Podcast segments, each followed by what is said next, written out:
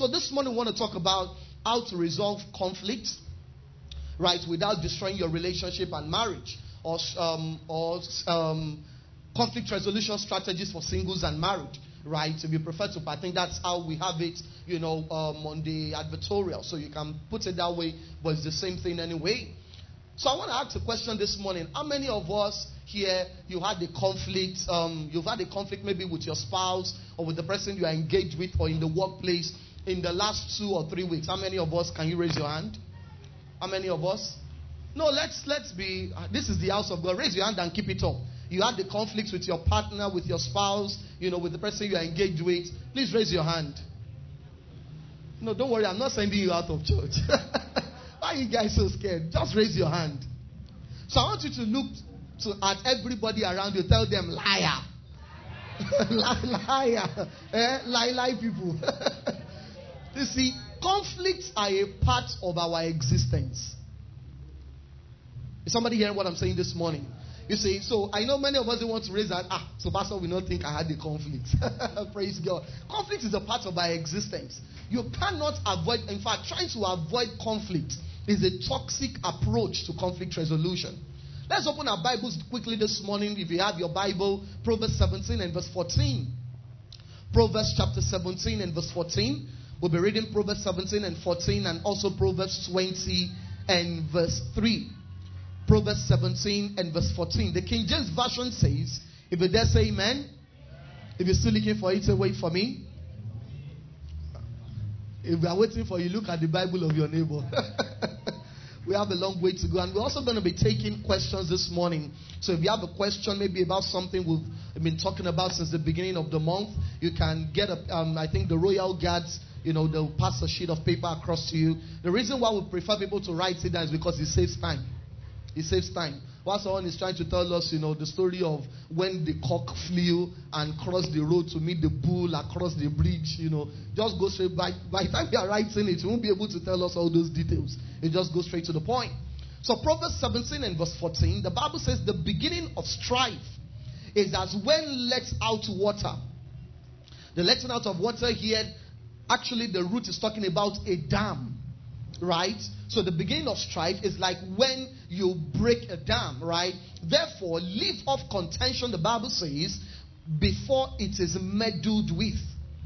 The Living Bible puts it this way it said, It is hard to stop a quarrel once it starts. It says, So don't let it begin. So don't let it begin. Proverbs 20 and verse 3. The Bible says the beginning of strife is as when one lets out water sorry, Proverbs 20 and verse 3, the New Living um, Bible, um, sorry, the Living Bible, it says, It is an honor for a man to stay out of a fight. Only fools insist on quarreling. It is an honor for a man to stay out of a fight. Only fools insist on quarreling. As a result, result of unresolved conflict, it's been discovered that 54.85% of marriages in the US, 46% of marriages in Europe, 54% of marriages in Sweden, and one out of every three marriages in the UK end up in a divorce. Approximately, research tells us that 60% of marriages in Nigeria end up in one form of separation or the other. So the people are still living under the same roof, but their worlds apart because of our own culture say that the average married couple argues about small nagging things as much as 312 times per year. That's approximately every day of the year. So when I asked that if you had the conflict in the last one week and you didn't raise up your hand, it's because you were lying. But God has forgiven you, don't worry. Praise God. It was Max Lucado that said that combat is optional but conflict is inevitable. Right? Conflict is inevitable, but combat is optional. I remember there's a proverb my mom would always say, I think it's a general, you know, Yoruba proverb, that it is not possible for the tongue, not no, for the teeth not to bite the tongue sometimes. Right? They say, right? You know, that's I think that's the translation, right? That the tongue and the teeth right? Sometimes they they are in a conflict, as it were. So we need to realize that conflicts are a part of our existence. It is something that would always happen. We cannot run away from it. We cannot avoid it. We should not even try to ignore it. The goal is to try to resolve it effectively. That's why this has not been called conflict eradication strategies. It's called conflict resolution strategies. Why? Because you would always have conflict. But when the conflict arises, what do you do about it? Your response and your approach to conflicts will determine um, the outcome of your marriage and your relationships. So, for instance, certain people don't have quality relationships in their life, in the marketplace, and even romantic relationships simply because they don't know how to resolve conflicts. So sometimes when conflicts arise, the average person just assumes that because we are having conflict, then it must mean that this relationship is not supposed to be. You see, if you are in a if you are in a relationship where there has been no conflict, and you've been in that relationship for maybe let's say six months to a year, is either of two things you are both pretending, right, or someone is a doormat. Someone is either a doormat or you are both pretending. Someone is trying to make you have your way at all costs, you know, because they are trying to keep peace. And oftentimes that's a reflection of chronic low self esteem. People who have low self esteem don't want to hurt anybody because they don't want to lose that relationship. So they would rather be a doormat instead of, you know, voicing their opinion, voicing their perspective. They just say, no, no, I, don't want to allow me. It's not that you don't want to allow, it's that you don't value yourself enough. Are you hearing what I'm saying this morning? Am I, are you hearing what I'm saying this morning? So when I say that, it's not as a filler. I actually want to get a feedback from us. Praise God. You see, one of the things I've realized is this when you don't resolve conflicts, you will open the devil to uh, you will open the door to the devil to have access into your relationship. James chapter 3 and verse 16. The Bible says, Where envy and strife is, there is confusion and every evil work. Where envy and strife is, there is confusion and every evil work. So when you don't manage conflict, strife will set in. The moment strife sets in, the devil will have, will have access. It will have access. And that's why the Bible says there will be all kind of evil work. That's when people will begin to cook up strategies on how to get back at their spouse. Cook up strategies on how to get even with the people they claim to love. Sometimes you look at people on their wedding day, how they are dancing so excited, and you look at them two years later. In fact, for many, two years is too long. Six months later, and you begin to wonder are these the same people that were dancing six months ago? All smiling. Just like I said, you know, on Wednesday, you know, we're talking about Wednesday. I'm going to finish this um, Wednesday talking about seven things. If you are single, you shouldn't miss that service. If you miss it, get the messages online. It's free, right, on the website. Seven things you should do while waiting, right? So there's this particular man that says he watches his wedding, you know, uh, the church wedding every day. So when he was talking to his pastor, his pastor said, Wow, you must have been so excited about the wedding. He said, No, sir. he said, What do you mean? So why are you watching every day? He said, I watch it every day in reverse. He said, So I see myself remove the ring and dance out of the church. he said, And I wish that can actually be my experience. You know, I wish I could turn back the hands of time, remove the ring, and cancel the wedding. and Japa, praise God. but unfortunately, as entered, he can only watch it in reverse. Praise God. So it is good for us to learn these things. And the things I'm going to be talking about this morning are not just things that will help you in your relationship, it will also help you in the workplace. It will help you in the marketplace. Many of us have lost jobs. Many of us have lost opportunities simply because we don't know how to resolve conflicts. And if you don't know how to resolve conflicts, your rising in life will be very limited. Your lifting is going to be capped you will not rise to the fullness of your potential. People will look at you and say, This guy is so skilled. This lady is so talented. How come she's struggling? Oftentimes, it's because those people in question they have poor relationship skills. They have poor relationship skills. You see, and for you to resolve conflicts, the major thing you need is understanding, which is what I want to give to us this morning is understanding. Where does understanding come from? Five ways, not exhaustive, but five major ways. Number one, understanding comes from counsel. It comes from counsel. It comes from counsel. Proverbs 11 and verse 14. The Bible says, Where no counsel is, the people fall. But in the multitude of counselors, there is safety. We live in a part of the world where people believe that, you know, I don't want other people in my business. You know, don't need to talk to anybody. That's why sometimes singles get married without going for counseling. Ah, uh, there's a song my mom used to sing when we were growing up, when you are trying to boycott process. It's a Yoruba song. He say, Ẹlẹ́yà rẹ̀ dìjọ́ dánwò, bàbá rẹ̀ kò ní bá ọdẹ bẹ́ẹ̀. That is, your problem will wait for you in the future. If you think you are avoiding, you know, there is a scripture that says it's like a man that runs away from a lion and he met a bear. He ran away from the bear, got to his house, and he thought, oh, finally I've escaped. The Bible says, and a serpent struck him. You can't run away from things in life. You must learn to face things. You must learn to face things. So the first way you will get understanding is through counseling. When you get counsel, you deliver yourself from needless pain. Sometimes when I see what some people go through in their relationships, in their marriage, I'm just like, this is just simple wisdom. But you see, wisdom is not transferred through osmosis. That's why you can be close to a wise person and be a major fool. Because wisdom is doesn't the fact that you are rubbing bodies with a wise person does not mean their wisdom will enter your brain. Until you keep, seek counsel. Right? So I'll encourage us, of course, in this house, you know that that we are strong on counseling. We're strong on counseling, especially when it comes to marriage. Pre-marriage counseling, marriage counseling. It doesn't mean something is wrong with you. In fact, one of the ways to en- ensure you keep enjoying your marriage is to ensure you get counseling before you enter into crisis. It's to ensure you enter into crisis. I still spend time with my mentors. You know, talk to them, get counsel from them. You know, you will avoid future pain through counsel. Number two, you get understanding from reading from reading. Daniel chapter 9 and verse 2, the Bible says, And I, Daniel, understood by books. That's why, as a church, we are so strong on reading. That's why we have a book of the month every month, at least almost every month.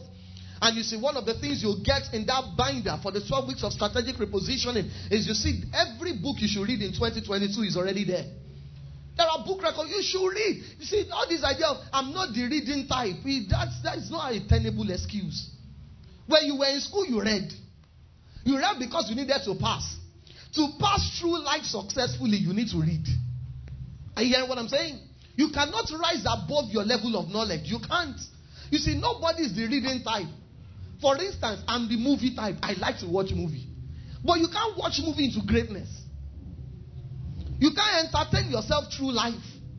You've got to read. You've got to create time for it. Number three, understanding comes from fellowship from fellowship with the Holy Spirit. John 16 and verse 3, the Bible says, Albeit when he, the Spirit of truth, is come, the Bible says, It will guide you into all truth. For he shall not speak of himself, but whatsoever ye shall hear, that shall he speak, and he will show you things to come. Number four, you'll get understanding through corporate worship. Psalm 73 and verse 17. The Bible says, When I went to the house of the Lord, this is David speaking. It says, Then I understood. When I went into the house of the Lord, then I understood. Then I understood. It simply means if David had not gone to the house of the Lord, that which he eventually understood in the place of fellowship, he wouldn't have understood it. Let me tell you this coming to church is not for jobless people. In fact, coming to church, creating time for worship is proof you have wisdom.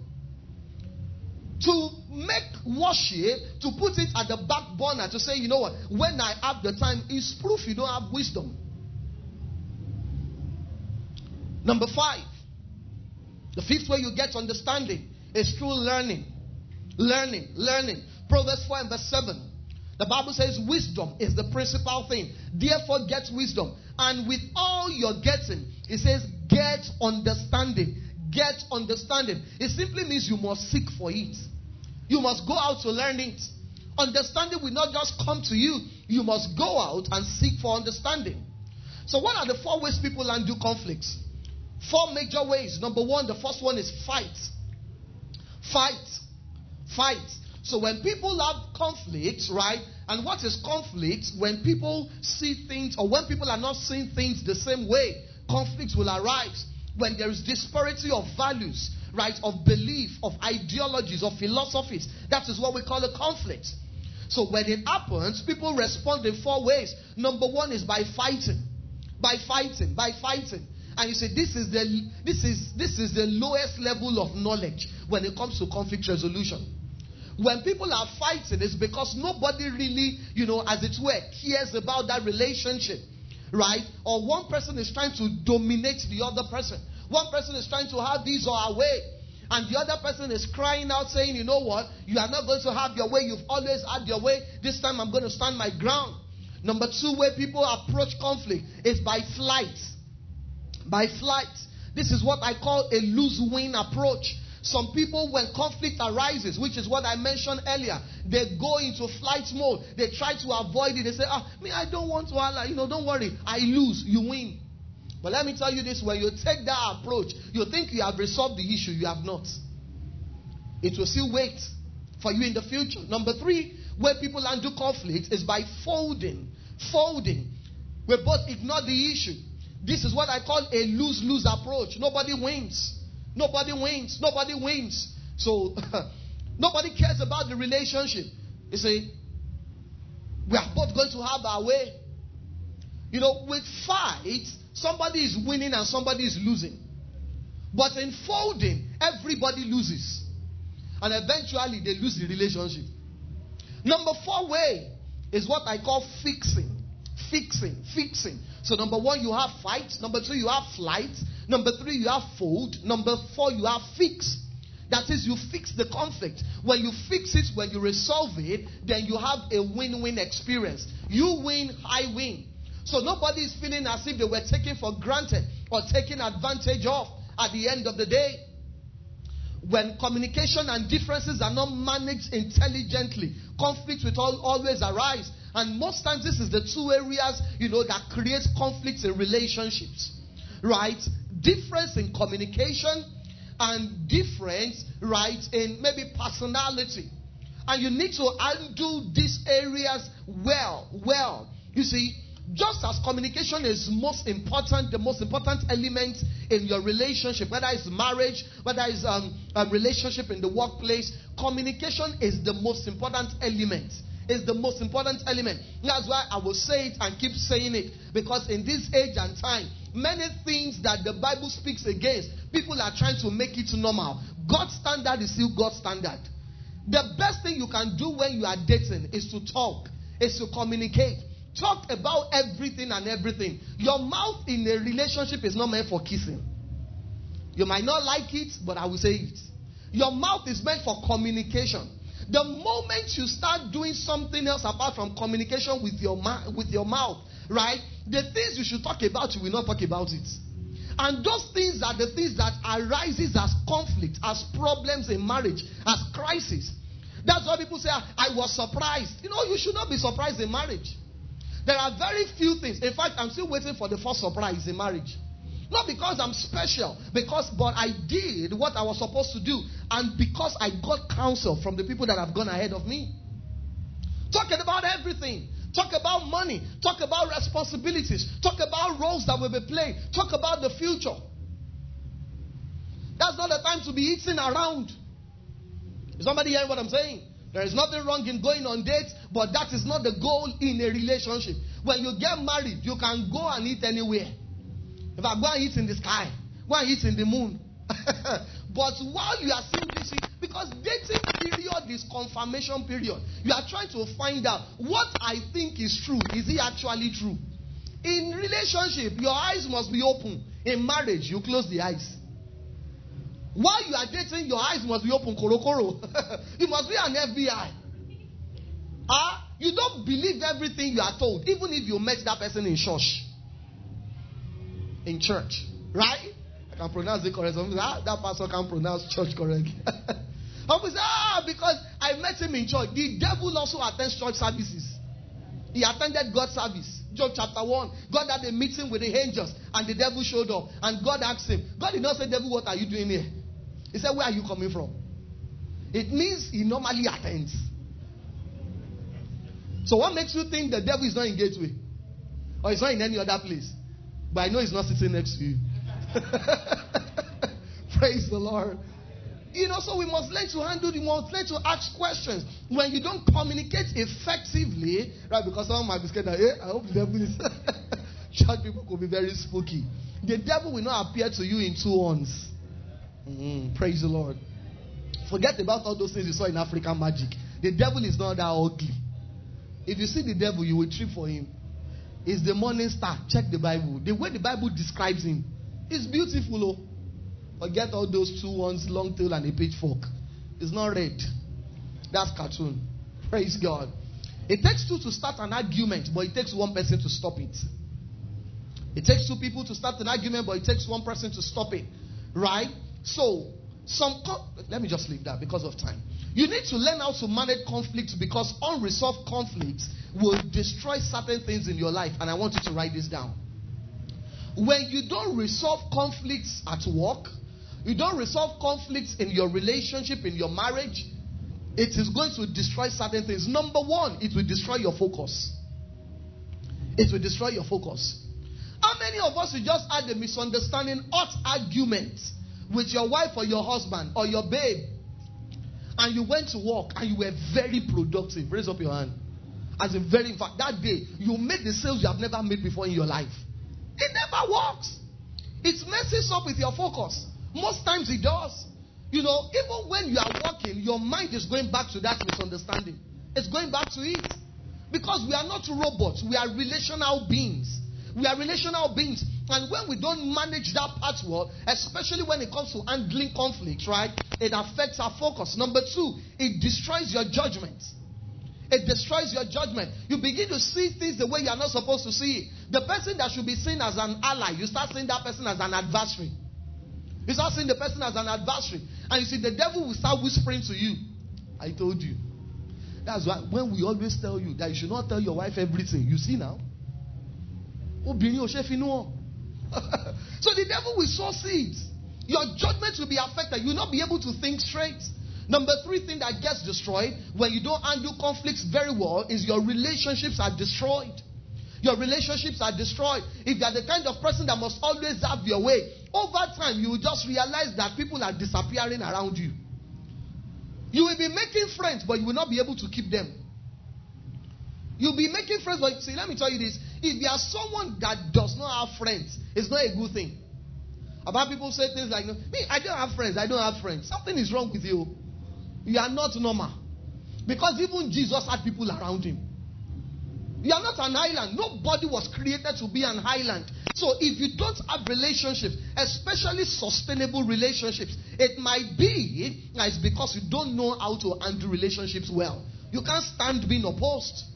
You can't stand being opposed. Some people, when things just don't go their way, is it that my way or the highway? Is it that my way or everything scatters? everything scatters. Scatter. Praise God. When you don't manage conflicts, number four, it destroys your spiritual sensitivity. It destroys your spiritual sensitivity. It, it destroys your spiritual sensitivity. Your ability to hear God is affected. Because God does not operate in an atmosphere of strife, He only operates in an atmosphere of peace. So when conflicts are not resolved, your spiritual sensitivity will be affected. Number five, it destroys your health. It destroys your health. That's why you see, you say, couples who don't manage conflicts or who are always arguing, fighting, they die early. If they both don't die early, one person will die early. If they don't die, they will have one disease or the other. High blood pressure, you know, something will always show up. This is science. Something with your health will be affected. Is it that you're having migraine or something will just always happen? Number next, it destroys your intimacy and sex life for married people. For who? As a single, you are not supposed to be having sex. I believe we still know that. Uh-huh. If you're having sex as a single, you are wrong. No matter what Hollywood is saying, it is wrong. Praise the Lord. And we still believe that. Sometimes people say, ah, Pastor, what do you think? Ah, it's not what I think. What does the Bible say? When conflicts are not resolved, number what now? Number seven, it destroys good memories. It destroys good memories. All the memories you have built when you went on a date, you went for that dinner, You were hearing the soft music in the background. You went for vacation. The moment you start having conflict, over time, all those memories, over time, it will fade away. It will fade away. The me- you will have nothing. You see, when you are thinking about your life, your relationship, the only thing that will come to your mind is the misunderstanding. And let me tell you this life is all about memories. Life is all about the creation of memories. How many of us we have good memories? Sometimes you just think about certain memories and you just smile. You are alone. People just like, why are you smiling? Nothing. Because they don't understand. But you can just remember some things and you just smile. How many of us have experienced that? But you see, the moment you don't resolve conflict, you will soon lose those memories. That's why sometimes when you see some older people, the way they talk about their husband, you'll be wondering, is that this person has not done anything good in your life before? It's not that nothing good has ever happened in that marriage, but that memory has been wiped out. Because over the years, conflicts upon conflicts upon conflicts upon conflicts, the moment the conflict, you know, as it increases, the memories are going down, going down, going. You see, and when the conflict continues, you will not even have time to create more memories. Is it people that are fighting that will be thinking about to go on vacation? It's from the airport you'll be fighting. be wondering, are you going for vacation or boxing practice? Praise the Lord. Unresolved conflicts also destroys your productivity. Your productivity. Number next, I have a couple here, but let me just stop here. It also destroys your peace. Your peace. One of the things I value most in life is peace. Ah, I can't trade my peace for anything. and every married person knows that peace is more important than beauty. Am I right? Every married man knows that. About that? Single as saying yes. Have you married? Praise the Lord. Married people, raise up your hand. Are you proud to be married? guys are. Which one is more important? Married men. Which one is more important? Beauty or peace? Peace. Women too need peace. Yeah, let's celebrate. Ah. let's celebrate. Singles, you are not celebrating now. Celebrate so you can have peace. Praise God. Peace is important. It's very important. Very important. You know, nobody wants to wake up in an environment or sleep in an environment where you have to sleep with one eye and the other one is open because anything can happen any moment. Praise God. You know, in an atmosphere where there is conflict, is even you cannot get, you know, um, what's the word now? You don't sleep well. And when you don't sleep well over time, it will affect your health. It will affect your health. You just wake up, you think you have slept for six hours, you have only slept for 30 minutes. You just jack up. Ah, three It's just three o'clock, you sleep back. You can't sleep well. So everyone must do whatever it takes. Whatever it takes. I don't know how some people handle it. You wake up in a house with your spouse and you are not greeting each other. How does that work? Please explain to me. But really, I don't want to know. How, how does that work? How does that work? And you don't talk to each other, you don't greet, and you are comfortable. How does that work? And some people don't have any problem with that. So see, is either she agrees or she agrees. We die here. You may die very soon. That's why people lose jobs. You know, they lose customers. Some people will be fighting with customer. Customer will say, no, this. I say, no, no. According to my professionalism and expertise, is it not customer that's paying for the professionalism? They say they want one hand to be longer than the other. You better make it long. it is better to be wrong when the customer demands for something. They want it that way, you give it to them. That's what you say. I said, ah, maybe I've changed my mind. It's better than for you to be forcing things on customers. People will still be fighting. Again, say, no, no, this is the way it is. Ah, very soon you will be making the things for yourself. What must you avoid during conflict? What must you avoid? Number one, avoid talking without first listening.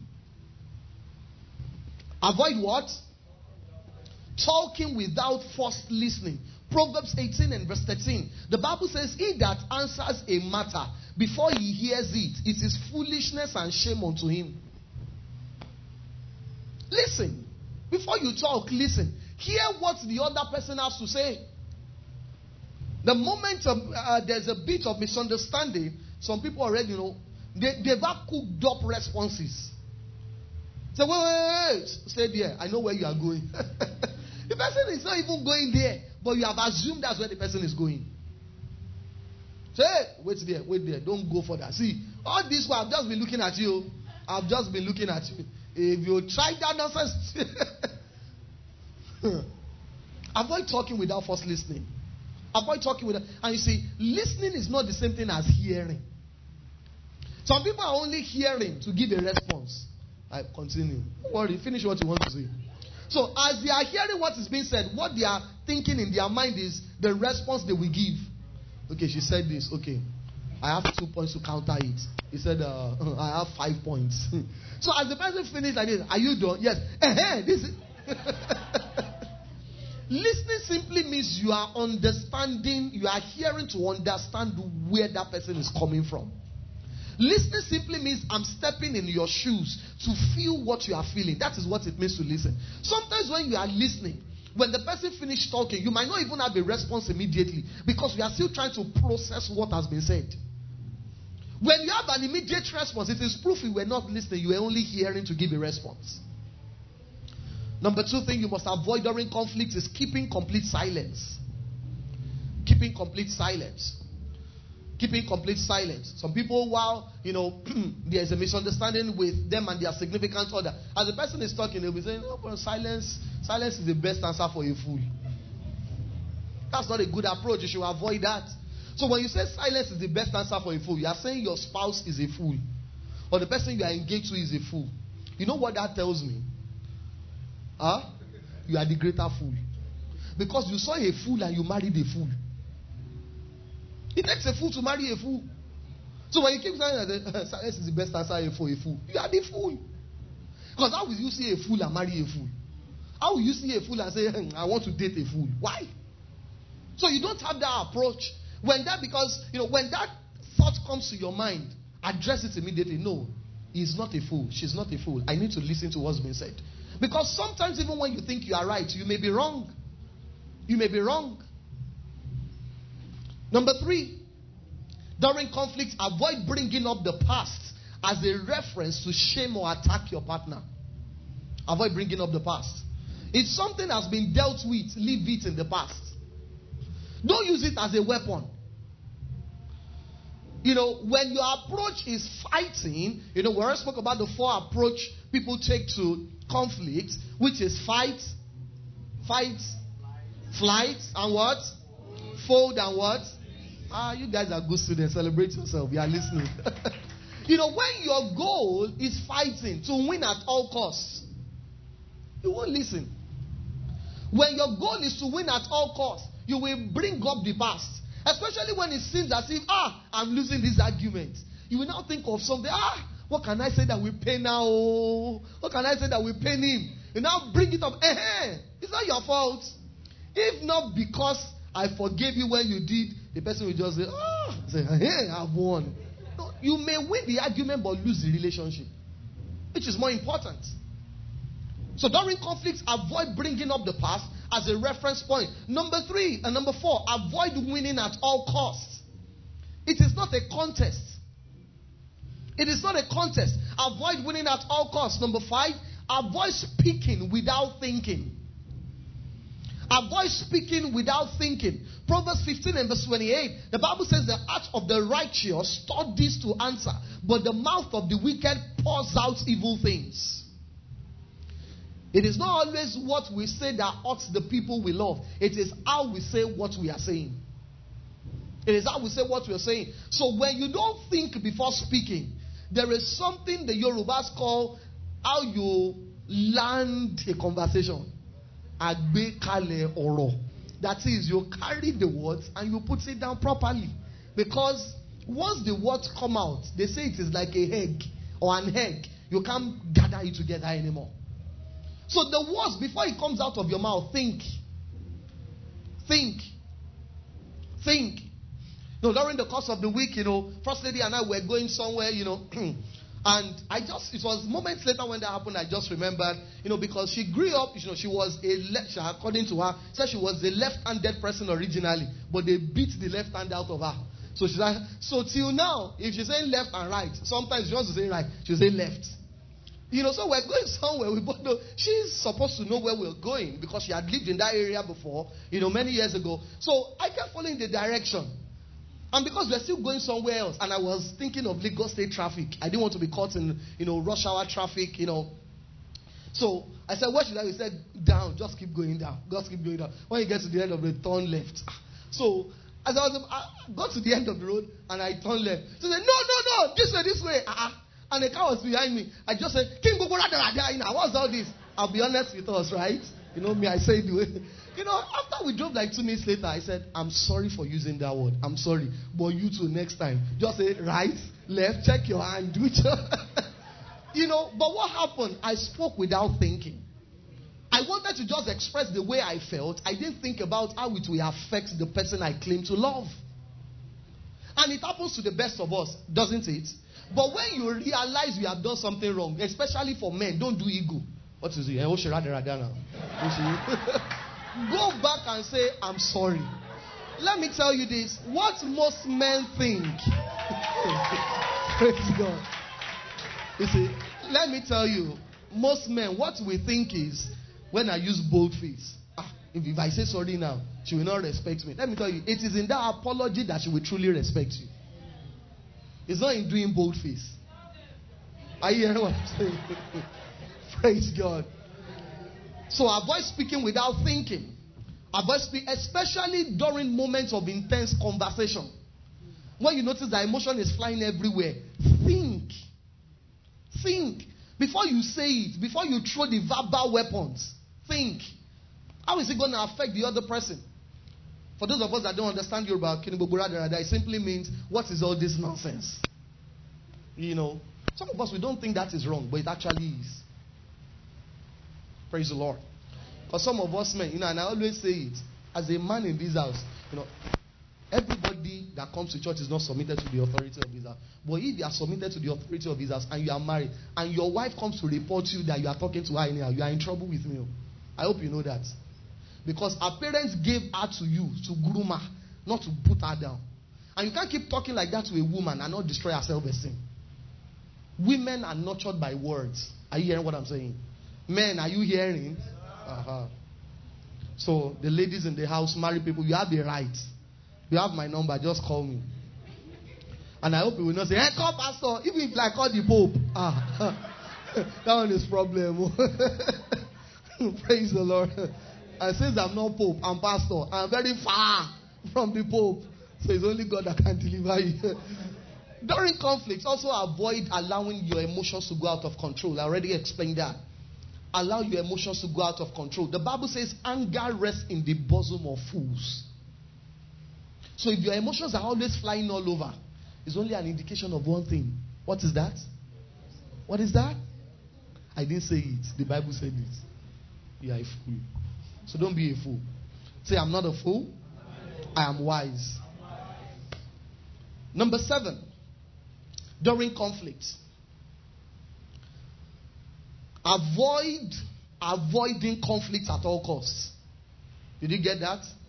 Avoid avoiding conflict at all costs. It is not an LD approach. It is not an LD approach. It only makes things worse on the long run. Because that which you have avoided will show up one day. It will show up one day. It will show up one day. So, what are the steps you can take to manage conflicts? Number one, realize that you can have conflict without fighting and having arguments. Conflicts are normal, but fighting and arguments are optional. Conflicts are normal, but fighting and arguments are optional. So get to that point, you see, because the way the um, religion has taught many of us is that if you truly love each other, you should not have conflict. That if you're having conflict, something must be wrong with that relationship. Not true. Conflicts are normal. You know why? Most likely before you got married, at least you would have spent minimum of 18 years. Ah? At least that's the global age of being an adult. And you're not supposed to marry until you're an adult. So at least you spent 18 years in a particular environment, different from the environment in which your spouse was raised. So there are things your partner has believed for 18 years minimum, which is different from what you have believed for 18 years. So when you come together, there is no way you will see eye to eye in everything. There is no way. There is no way. So that's why you must realize that, see, conflicts are normal. So when they show up, just see it as something normal. What is abnormal is when you start fighting like children. It's even better if you fight like children because when children fight, they resolve it under women. So stop fighting like adults. It's adults that we fight and fight and fight. Hmm. Till Jesus come. And they will now miss heaven. Praise God. Or you don't believe in heaven. There's heaven and hell. People don't hear that again in church. It's money. Breakthrough. Heaven is real. Hell is real. Hmm. Number two step to conflict resolution is understand that conflicts are not a sign you are in a wrong relationship or marriage. They simply affirm you are human. Understand that conflicts are not a sign that you are in a wrong marriage or relationship. They simply affirm that you are human. For instance, there was a conflict between Jesus and Peter. Jesus asked, Who do men say that I am? Peter gave the right answer. Oh, you are the Son of God. Moments later, Jesus said, Oh, I'm going to die the death of the cross. Peter said, Never. Jesus said, Get you behind me, Satan. Ah. And Peter did not say, Ah, oh God, Jesus, what's be all that nonsense? Now, me be Satan. you know, praise God. So understand that conflicts are not a sign you are in a wrong relationship. They are not a sign. It just simply means you are human. Conflicts are simply a clash of ideas, values, beliefs, and perspectives. However, if conflicts continue to escalate in a dating relationship, it might be an indication that you are in a wrong relationship. Are you hearing what I'm saying? Even though you are not, you know, from the same background and all that, the difference must not be too much. In marriage, you find a way to work around it. In single what they call as a single, ah, if the fighting is getting too much, you argue today. Any week where there is no misunderstanding is an anniversary of peace. Something is wrong. I used to be in a relationship like that. That's one of the reasons I knew that ah no, this cannot be God's will for my life. That every week fighting, fighting, fighting. Ah no, I value my peace that much. So I spoke to my leg. Said, You are not supposed to be here. the Lord has a better plan for you. Praise the Lord. So please, if you are single and you are in a relationship where you are always fighting, always arguing, today is about the cock, tomorrow is about the bull, tomorrow is always, especially about needless things that does not make sense. It might be that you are wide apart. Number three, practical steps resolving conflicts. Address the conflict without attacking the person. Address the conflicts without attacking the person. Address the conflicts without attacking the person. Always remember that during a conflict, the people are more important than proving your ego or the rightness of your perspective. The person is more important. The person is more important. The person is more important. Just illustration I gave you earlier. Why did I have to apologize? Because my wife is more important to me than my ego as a man. Do you understand what I'm saying? Even if the car coming behind and bashed me, car can still be repaired. Do you know what it means to do wedding? So if I lose that wife, I go and prostrate again. Buy yam again. Between it. Married people understand what I'm saying, right? Ah, you don't understand. Did you marry? Or you eloped? Now go through that process again. Car can be repaired. And that's how we need to see these things. That relationship is more important. It's more important. So address the situation. Don't attack the person. You are not in a contest. Always remind yourself of that. I'm not in a contest. I'm not in a battle. Number four, approach every disagreement from a standpoint of respect and honor. You know, we live in a part of the world where we are made to believe that it is women that must respect their husbands. It is both ways. There is a respect a woman also needs. There is a way you talk to the woman in your life. There is a way you talk to a woman. There's a way you respect her. There's a way you handle her. You just don't say, ah, what is he? You know, just.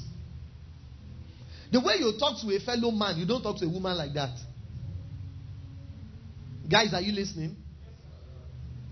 You might say sorry and she say, eh, no problem. But it's in her heart. And because she loves you, she will believe your word more than any other person's words. So in moments of like they say you are a fool. I don't even know how I found myself here. Stupid woman. She will believe you.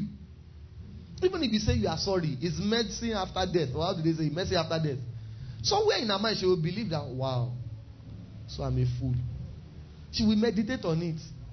She will give herself wholly to those things. And then our, our profits will appear. so the day she start manifesting as a stupid woman, remember, you sow the seed. If you want a queen in your house, sow the seed of a princess. A princess will become a queen. And as a woman too, you want your husband to be a king, speak to him as one. If you call him a fool, he will manifest as a fool. Say, say, or, or your mate. Why didn't you marry his mate? See, are this the cars your mates are driving? See, your friend. He just changed his car. He even bought a car for the wife. Why didn't you marry his friend?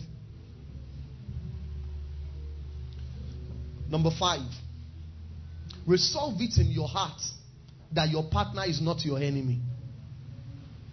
Resolve it in your heart. Many of us have not come to that place of resolving, especially in these days and age of African magic. Once there is a crisis in the home, and the man goes to see, that's why I always tell all of you that always go around praying like you are visiting a herbalist home. You will soon run into trouble. So you go to a prophet. Have you noticed that all the prophets they always say the same thing? Hungry prophets is your wife that is behind your predicament. They never tell them you are the one behind your predicament. It's always the wife. Ah! Yahweh alone share. It's your wife that is doing you. So what is going to happen? You have to leave her. It's always the woman. Why? And some women today will tell them, see that man. As long as you are under his roof, you can't do well you can't do well. Because there are some battles that he has been fighting from his ancestral causes. They will sell you all of him. And you will buy it. So when you have had that, when you get home, you start seeing your husband in a different light. When he does some, in fact, when she cooks, you are afraid. You first give a part to the dog and watch it for 10, 30 minutes. Ah, okay, the dog didn't die. Now you say, ah, you are not eating. I'm not hungry. You are hungry, oh, but since they've told you she's the one behind your predicament, you say, ah, before she poisons me. You must resolve it. Let me tell you something. You know, the Bible tells us that it was Eve that was deceived. Adam was not deceived. How many of us know that? It's in the Bible. Even in Genesis, it was not Adam that the devil deceived, it was Eve. So it simply means when Eve ate the fruit and Adam saw, because they were not together at that time, when Adam saw her, Adam knew something had happened. But Adam chose to eat that fruit. Why? Because they were already one. Whatever happens to her should happen to me. Because if he had not done that, women, if you have this understanding, you should respect the men in your life forever. Because if he had not eaten that fruit, probably it's only Eve that would have been sent out of the garden. Because Adam had not fallen. And the seed is in the man, not in the woman. You didn't get that. So the Bible tells us in the New Testament when Apostle Paul was talking to one of the churches, he says it was not the man that was deceived, it was the woman. But why did Adam go ahead to eat the fruit? Because he did not see Eve as the enemy. He knew she was deceived. It was not a choice. If she knew better, she would have done better. So every one of us, you must get to that point. For those of us that are married, for those of us planning to get married, resolve it in your heart. For you to make up your mind, I want to spend the rest of my life with this person. That person is not the enemy. Even if they are acting like the enemy, send them for deliverance. Are you hearing what I'm saying? Number six, eradicate the negative input of third parties during misunderstandings.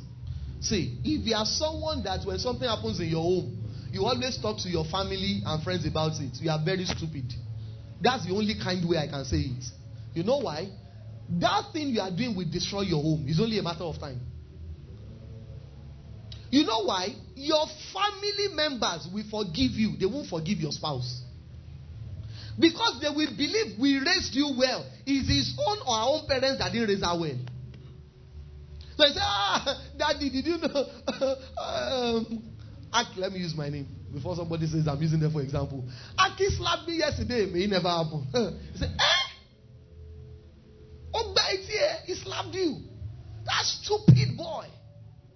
So they sent for Aki. There are many Aki, so it's not my own Aki anyway. Even when Aki pursued and said, Daddy, I'm sorry, they keep looking at him as a violent person. The next time he slaps you, call me immediately. I will send a mopo to arrest him. They will never forget. Anytime they come to your house, anytime there's a family function, wife's slapper, it will be on your forehead. It's invisible, but they will not forget it. Are you hearing what I'm saying? They will not. For- Same thing as a man. That's why we call you a man. You must have the capacity to hold some things to yourself. Are you hearing what I'm saying? If you are going to talk about it, talk to a third party. If you are going to talk to a third party about it, make sure it is a professional or someone that is mature enough to respect your privacy. Some people, you tell them something, it's as if they are, they are suffering from verbal diarrhea. As you tell them, somebody must hear it. It's as if that thing is burning in their mouth. They, ah, who was I tell? Somebody else must say, ah, I must not hear it alone. Ah, hey, if you hear what that you say, hey, this life, oh, I didn't know the wife was like that. Oh, hey, hey oh girl, that guy is trying. Oh, that's not necessary. That's why we always encourage go for professional counseling. Professional. Are you hearing what I'm saying? Don't go to family and friends, especially if you are married. You can't have conflicts in your home and be talking to your single friends. They don't understand what it means to be married. They will counsel you as a single and they will cancel your marriage. They say, oh, so they will be comparing husband to boyfriend. Say, that's how Bob spoke to me yesterday. Oh. I gave it to him. Oh, sorry, Babs. That's just the name that ah, I gave it to him. Well don't take nonsense. If you take nonsense, if we think you are ACC, you give it to him. You have forgotten that she's a girlfriend, she's not a wife. She can walk out of that relationship anytime. But that's the person you are talking to. It's so painful, but I've seen marriages break because of that. Several marriages. A wife still acting like a girlfriend. Something happens, she talks to her girlfriend. Spends more time with the girlfriend. And the girlfriend tells her, Oh, if you allow men to, men, they want to put you down. Don't take that nonsense. They want you to be like them. That's what you don't know. It takes more price to be like you, but it doesn't cost much for you to be like them. Be wise. Look at your neighbor and say, Neighbor, be wise. And I hope you know, it's not even every swan uh, pastor, quote and unquote, you can talk to.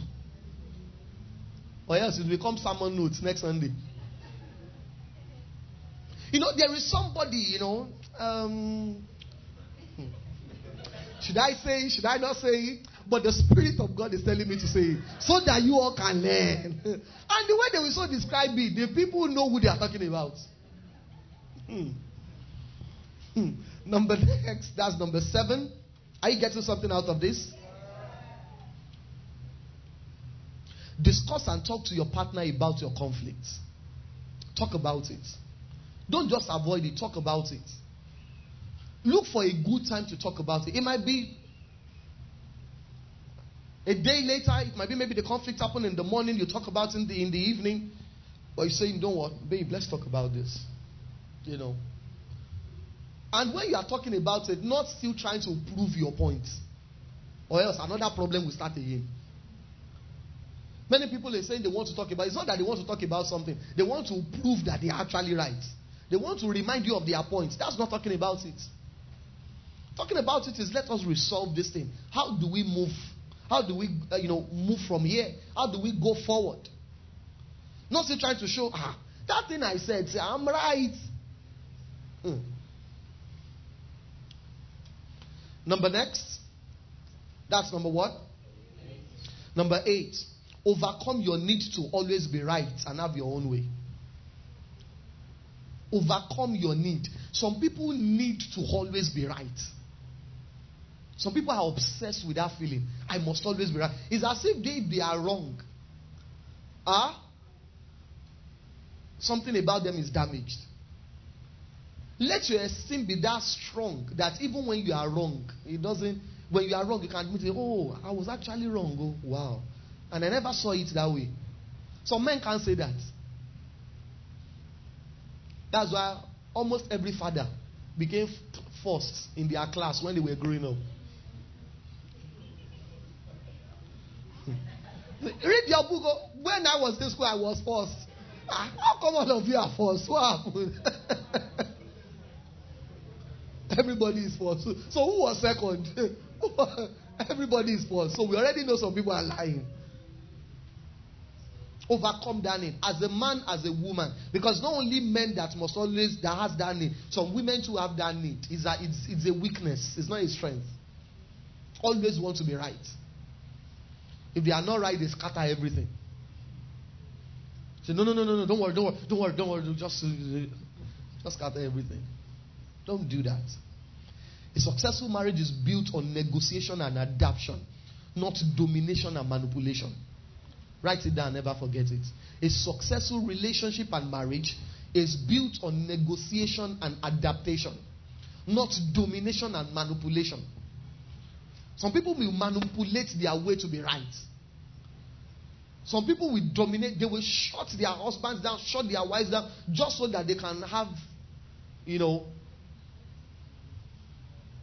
the upper hand.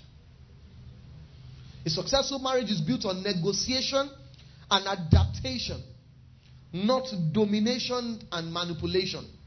Not domination and manipulation. Let me give us two more as I begin to round up. Are we blessed this morning? Be sacrificial in your thinking. Be sacrificial. Be sacrificial. What does it mean to be sacrificial? You give up something so that you can gain something of more value.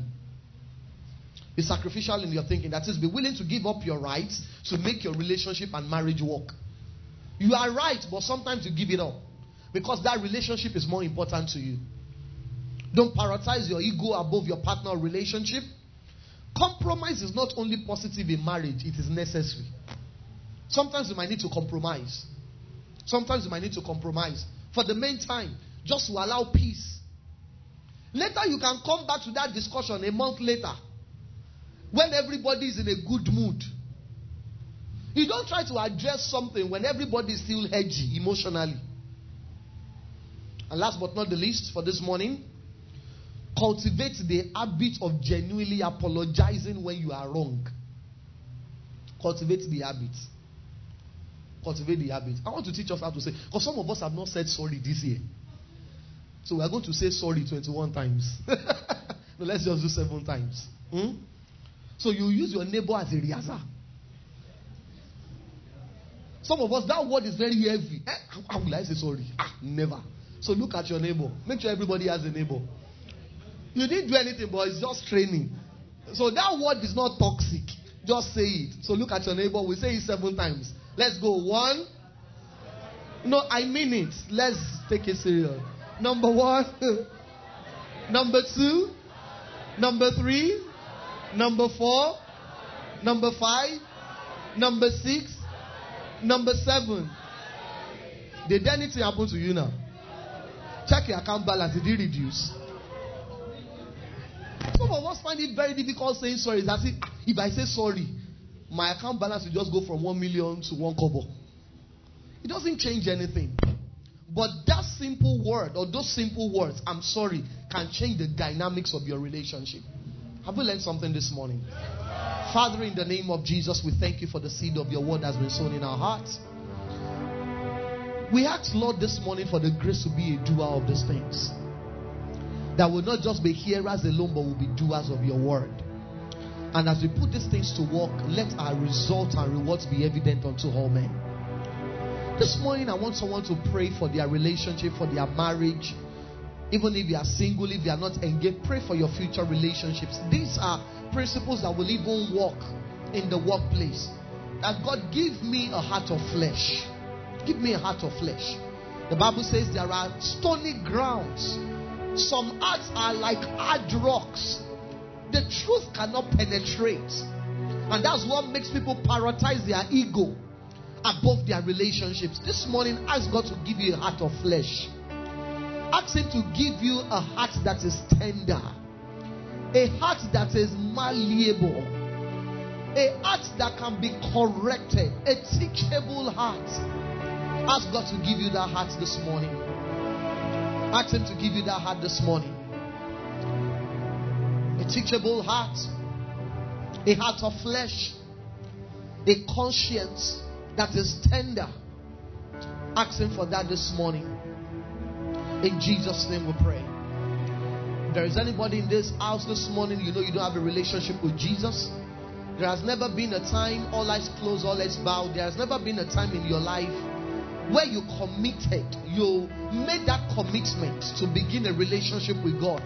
You cannot remember any time in your life where you made that quality decision. There was a time I had to make that decision. And there are so many people in this house this morning that they also had to make that decision at one point or the other. You know, you don't have a relationship with Jesus. If rapture were to happen this moment, you are not even certain, you cannot say with absolute confidence that you would be caught up with Christ. And you are here this morning. I want to pray with you. And I want to pray for you. And for those watching us online, if I'm also talking about you, I want you to begin to talk to God this morning. The Bible says there is no one that comes to Him that He will cast away. He says when we call upon Him, He will hear us and He will answer us. You want to make a commitment this morning, just talk to Him. There is no technicality to this thing. Number one, acknowledge that you are a sinner. Number two, acknowledge that you need a Savior, that you can't save yourself. Number three, cry out to the Father. Number four, ask Jesus to come into your heart. Tell him to come in today. Tell him to come in to stay. Tell him to wash you of your sins and to give you a brand new future to write your name in the book of life. Talk to him this morning. Talk to him this morning. Talk to him this morning. Talk to him this morning. Don't make light of this. Every other person praying in the Holy Ghost, if you have said this prayer before, I want you to begin to pray under your breath. Pray for everyone that needs to make this decision this morning, that has not made this decision before. Pray, pray, pray. Jesus said, All that you have given me, I've lost none. And even for those that are already saved, that they will not lose it. They will not lose that relationship. Because Jesus said, There is no one that puts his hands on the plow that looks back that is fit for the kingdom. You are praying that prayer this morning, I want you to lift your hand wherever you are. You are praying that prayer of commitment, that prayer, committing your heart to Jesus, beginning a relationship with the Father. If you are praying that for the very first time this morning, I want you to lift your hand in the auditorium wherever you are. Wherever you are, wherever you are, wherever you are. Father, in the name of Jesus, we lift up everyone making this commitment this morning. And Father, I ask that you will establish them, that you will keep them, that these ones will not be lost. In the name of Jesus. We give you the thanks and we give you the praise. For in Jesus' name we have prayed. Amen. All right, we have some questions here. You can celebrate God if you want to. All right, my ex-boyfriend is back and he seems to seems to as dangerous. Did you watch yesterday's video? How many of us have seen it? Oh, you guys have not seen it. Go to the Gateways timeline on Instagram. Lovely. Can we celebrate expressions? Yeah. So my ex-boyfriend is back and he seems to want us to walk. Is it right to accept? Although we broke up due to some issues we sorted out. The question you need to ask yourself is why did the relationship end? Oftentimes when a relationship ends, people don't remind themselves of why the relationship ended. Why did it end? So the question you need to ask yourself is the reason why it ended, has it been resolved? And number two, are there things that can be resolved? Some things cannot be resolved. There are things can, that can be worked on, some things cannot be worked on. Do you understand? So you need to ask yourself, why did we break up? Have we resolved those things? Are there things that can, that can be resolved? If there are things that can be resolved, have we truly resolved it? Or are you assuming it has been resolved because you are still available and you are desperate for a relationship? Only you can answer that question. How do you deal with a friend or colleague that keeps having mood swings and they say there is nothing wrong, but when they are in public, they are cheerful? Every person is tired of the job or overwhelmed by their responsibilities in the workplace. Because if they are cheerful in public but not cheerful at work, they might be on the wrong job. Maybe they need to look for another job. Is it being opinionated? Is is being opinionated a sign of low self-esteem or high self-esteem?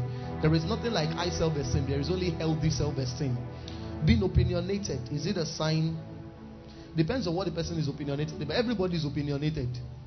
Everybody has, you know, everybody is opinionated. It depends on what you know, so this is vague. So, is it be, is it best to resolve conflicts in the immediate or hold on to when both parties are calm and can replay the event over again? It's best to resolve it during a calm period, but make sure the calmness is not one year.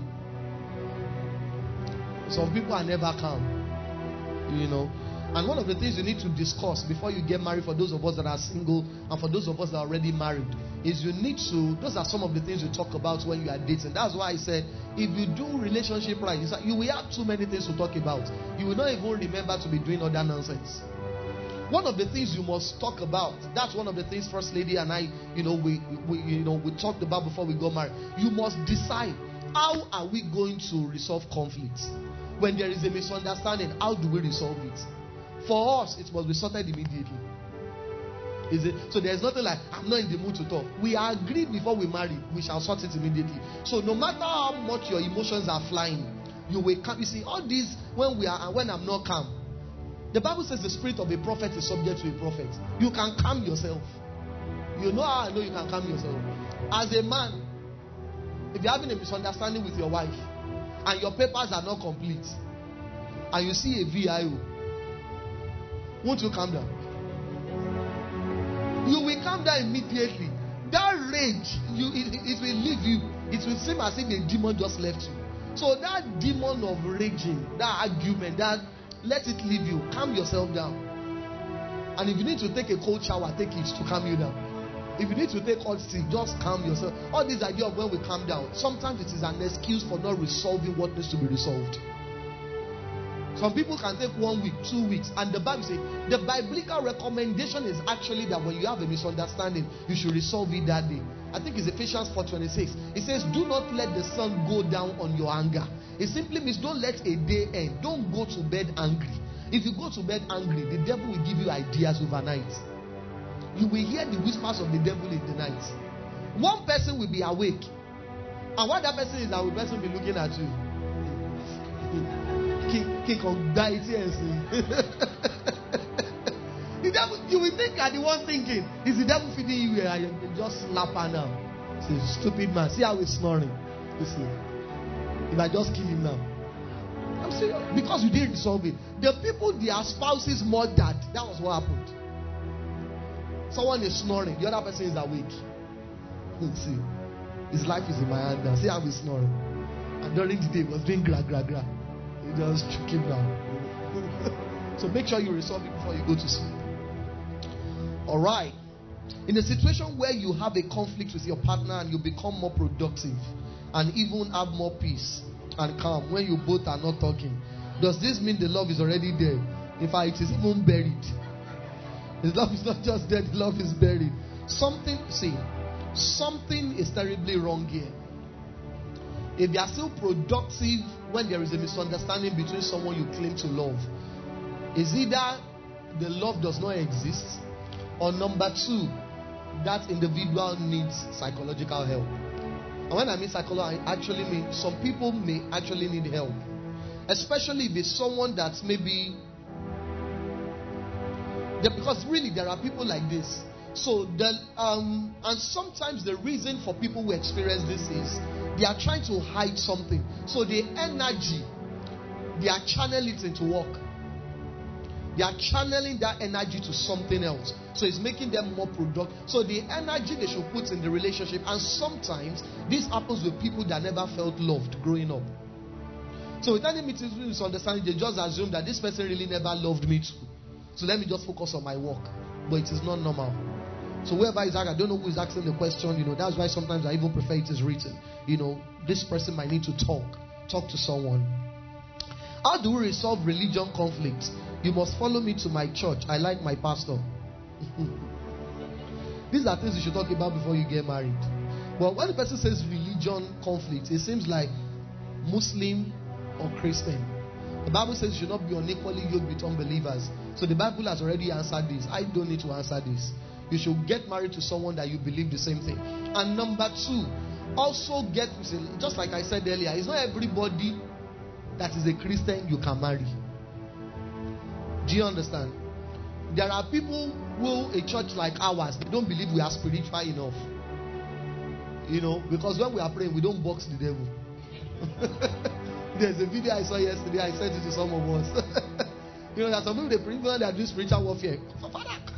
so to us, you are doing confession. Say, Father, in the name, say, what's this? Is this prayer? What's Father in the name of Jesus? Say, go, go, go. so to some people, as we are now as a church, we are not spirit. In fact, to some people, how will a pastor be dressed like this on a Sunday? This pastor, he does not have fire. Test me and know if I have fire. Praise God. You know, so some of those things, it seems subtle, but you need to look into it. Do you understand what I'm saying? So if you are both Christians, but you have different ideologies, different beliefs, it might be a problem. It might be a problem. And it is not advisable, right, for people in the same family to be going to different places. It's not advisable. Because over time, you will be hearing different things. That's why the Bible says, Can two work together except they are in agreement? You need to be in agreement. Do you understand what I'm saying? So, in an event of toxic exchange, exchange of what? How do we move on? Toxic exchange, so hard to heal from, most especially between the in laws, elder and younger. Toxic exchange of words. Maybe words, I want to assume is words. How do the younger person should go and apologize to the elder? You see, I always tell people this God will never support you against constituted authority. Never. You can never be right against authority. Never. All these ideas that society is trying to peddle nowadays, say everybody their truth, everybody has a voice. You have a voice, but you must know when to keep that voice. Am I making sense? The Bible says rebellion is like the sin of witchcraft. That's what the Bible says. So when you are rebelling against authority, what the Bible is saying is you are like a witch. You are like a wizard. And the Bible says, suffer not a witch to live. The result is always death. An example of constituted authority are parents. You saw the parents of your spouse before you decided to go into that family. Those are some of the things you should check out as a single before you marry. It's not just about ah, the guy has a good job. He has a good job. What kind of family is he from? Do you see his parents, you know, as people that can become your parents? Do you see our, our parents as people you can submit to as your parents? Or there are people you will always want to avoid? If you would always want to avoid them, leave their son or daughter alone. There are many sons and daughters out there you can marry. To say you want to marry someone and turn them against their family is a fool strategy. It will not work. Oh. It will backfire. Is somebody hearing what I'm saying? So when there is a toxic exchange, the younger person should go and apologize. Especially say the older person may be wrong. Are you hearing what I'm saying? I'm not saying an elder an elder will always be right, but as a younger person, you should be wise. If you want to live long, go and apologize. Because what you are doing is a seed. You have sown it. As long as the earth remains, seed time and harvest shall not cease. That which you have sown, you shall harvest. May you grow old. So when you are old, you also harvest it. So you see, what the elderly person is doing is their seed. What you do in response is your own seed. You are not going to harvest someone else's seed, but you will harvest your own seed. But you can never be right against authority. Never authority in the workplace, authority in church, authority in the family. God will never support you against authority. The Bible spoke about Moses. Moses married a non Jew. And God Himself already said that the children of Israel must not marry a non Jew. Zipporah, Moses' wife, was not a Jew. Miriam, Moses' younger sister, and Aaron, they were both priests. Miriam was a prophetess. They looked at Moses' wife and said, Ah, ah, how can he marry a non Jew? The Bible says, and God had it. Moses was not even the one that had it. The Bible says, and God smote her with leprosy because she spoke against authority, even though the authority was her elder brother. God said, I speak to him face to face. Says, Are you not afraid to speak against my servant Moses? So this age of we can voice our opinion on social media. I just laugh when I see those things. The things men that is waiting for a lot of people in the future, they don't know it. God will never side you against authority. Was Moses right? No. He was wrong. But it is God's responsibility to deal with him. It's not your, your own job description. Somebody hearing what I'm saying? All right, the last question How do you manage the situation when your spouse says a past cannot be swept under the carpet? And this situation reoccurs all the time, even when both parties have discussed. If you are married, you might need to talk to a counselor because this question is very broad. We don't know what the past is. It might be that maybe the past was hidden before marriage.